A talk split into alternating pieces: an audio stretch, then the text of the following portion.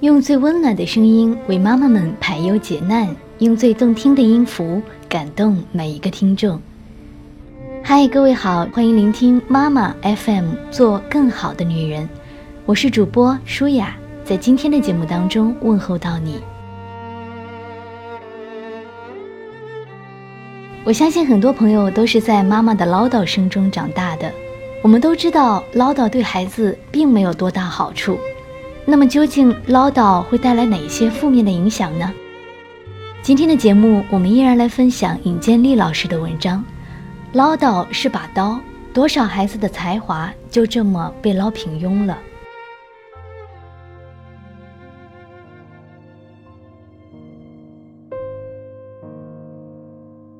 家庭生活中，并不是说话多就叫唠叨。称得上唠叨的是那些随口而出的、不断重复的、总给人带来负面情绪的话语，既没用又不中听。最简单的，如这样一幕：奶奶带着刚学会走路的小孙子在一块空地上玩，孩子一迈步，奶奶就在旁边连声说：“慢点儿，慢点儿，别摔跤。”请设身处地的想一想，这样的话对一个刚学会走路的幼儿有意义吗？学走路摔跤是问题吗？奶奶的话会让孩子走得更好，还是仅仅降低孩子的迈步信心，并给孩子带来羞愧呢？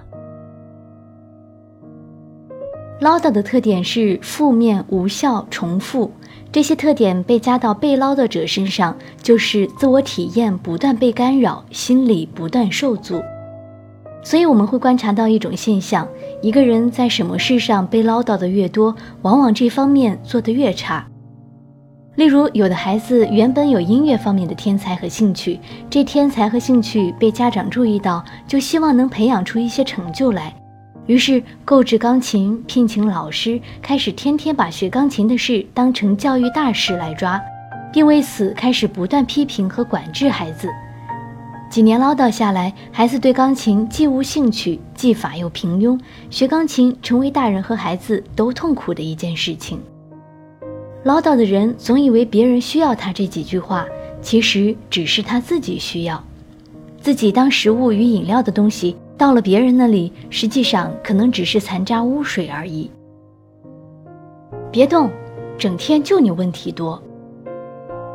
大约二零零七年的一天，我乘火车从北京到天津，两城间的 D 字头动车刚开通，那也是我第一次乘坐这种列车，感觉很新鲜。旁边是一位姥姥和妈妈带着一个八九岁的小男孩，小男孩可能也是第一次乘这样的火车，或是平生第一次坐火车，对车上的一切都充满好奇，从一上来就想动动各种东西，前后调节一下座椅，弄一下窗帘。打开靠背上的小桌子等等，但不管他干什么，妈妈和姥姥全部是阻拦和训斥，不停地说：“你动那个干嘛？别动，这有什么好看的？乖乖坐着。”火车启动后，小男孩终于安静地坐了一会儿，好奇地看着窗外，看了一会儿，扭过头问妈妈：“怎么他觉得不是火车在走，是外面的树在向后移呢？”妈妈一脸不耐烦地说。行了行了，那是你看花眼了，整天就你问题多。男孩沮丧地把头转向窗外。过了片刻，男孩说想上厕所，于是就有了下面这段对话。姥姥一脸怀疑地说：“你不是刚在车站上过了吗？怎么又要上？”小男孩说：“他就是想上。”妈妈不满地站起来：“你整天就是这样捣鼓人，我都不能安稳地多坐一会儿。”男孩说：“我自己去，你不用去。”妈妈说：“你自己怎么能行？你又没上过这样的厕所，门你都打不开。”男孩说：“我能打开。”妈妈一脸不屑：“你觉得你自己啥都能干呢？”边说边站起来，再往前走。男孩无可奈何地在后面跟着。从厕所回来时，妈妈对姥姥说：“我就知道他没有尿，他就是想看看这厕所什么样。”厕所有什么好看的呢？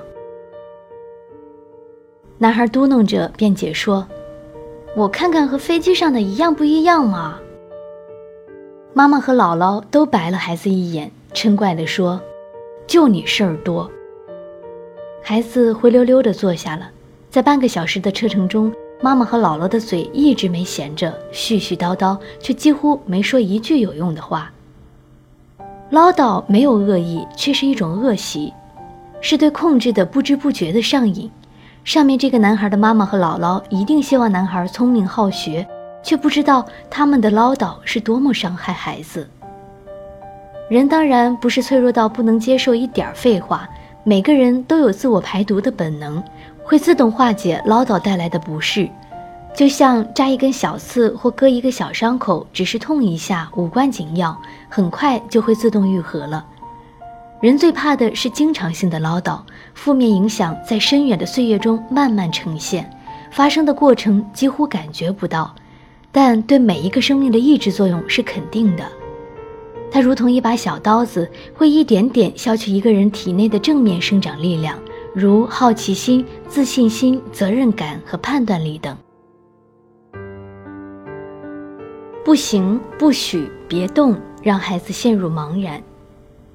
我又想起一桩火车上见识的事情，那是从呼和浩特到北京，路程要十三个小时。我坐的是夜车，买了卧铺车厢的上铺。下铺是一位妈妈带着一个小男孩，于是我见证了这么一个场景。孩子也是对一切都很有好奇心，一上来就去翻窗户边挂的旅客意见本。他妈妈说：“你又不认字儿，翻那个干什么？”确认了自己是哪个铺后，孩子就去翻动铺上的被子和枕头。妈妈说：“别动那个，现在又不睡觉。”孩子对窗边小座椅好奇，跑过去坐上又下来，看椅座自己弹回去，然后又坐上又下来，让椅座又弹回去，非常快乐的样子。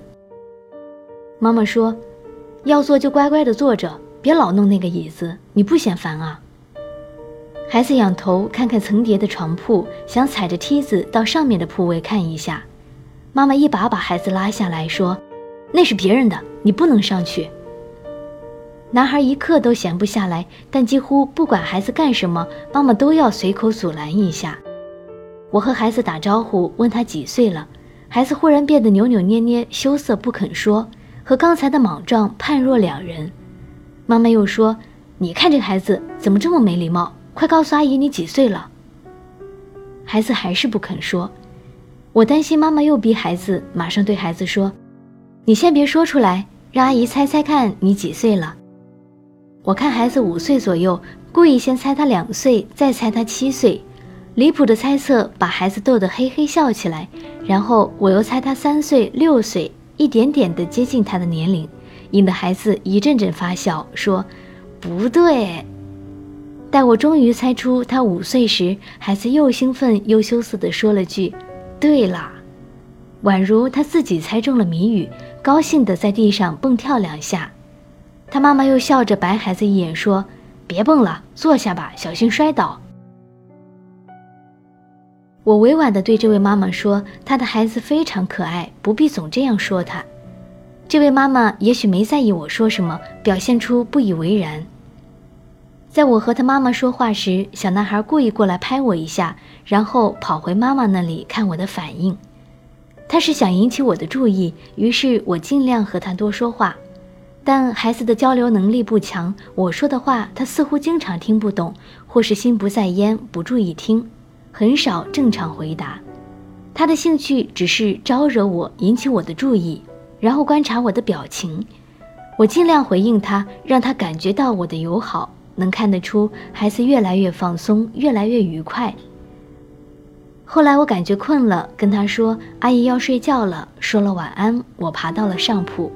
孩子看我到了上面，也想跟着上去。妈妈又阻止我说：“让孩子上来看看吧。”然后告诉孩子上来时一定要抓紧，不要掉下去，并提醒他妈妈护着他。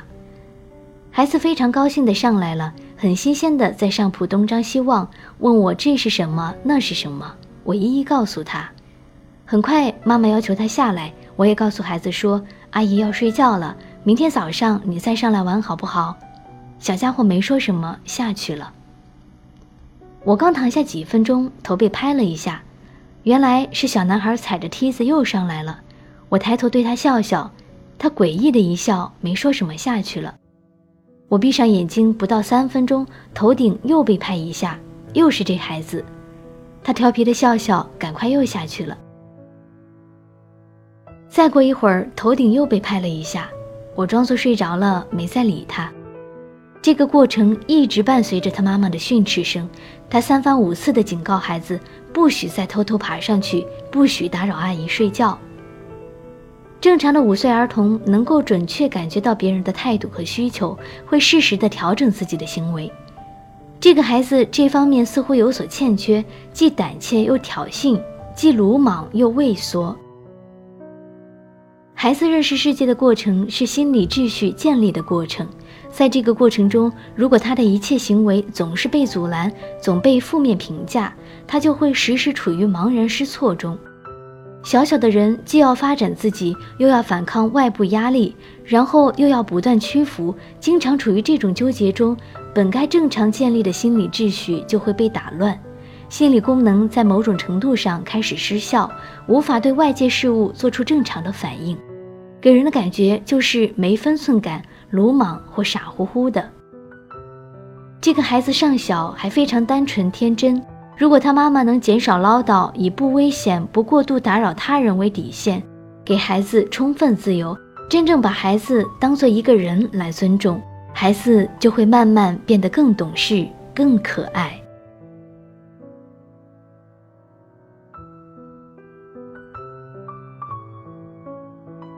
这期节目中的事例，其实在我们的生活中比比皆是，至少舒雅自己身边就有这样的例子。因为小时候我就生活在这种环境中，一直被这种唠叨影响着，所以在看到此文后，不免有些担忧，怕以后也会将这种恶习带给自己的孩子，就将今天的节目跟各位妈妈分享，也作为一个警示吧。好了，今天节目就到这里，感谢你的收听。如果你还想聆听更多的精彩节目，欢迎微信搜索“三优亲子”，点击下面的最新栏目即可收听妈妈 FM 的更多节目，或者直接微信公众账号搜索“妈妈 FM”。我是舒雅，今天的节目就到这里，感谢你的收听，我们下一期节目再见吧。你的笑声像一曲魔笛，每个音。着神奇，你的眼睛像两颗水晶，给我拯救一切的法力。谢谢你，谢谢你神秘的降临，带给我，带给我每一段奇迹。我们要幸福着，永远在一起，在这个童话般美妙的森林。谢谢你，谢谢你带给我奇遇。我想要，我想要一直守护你。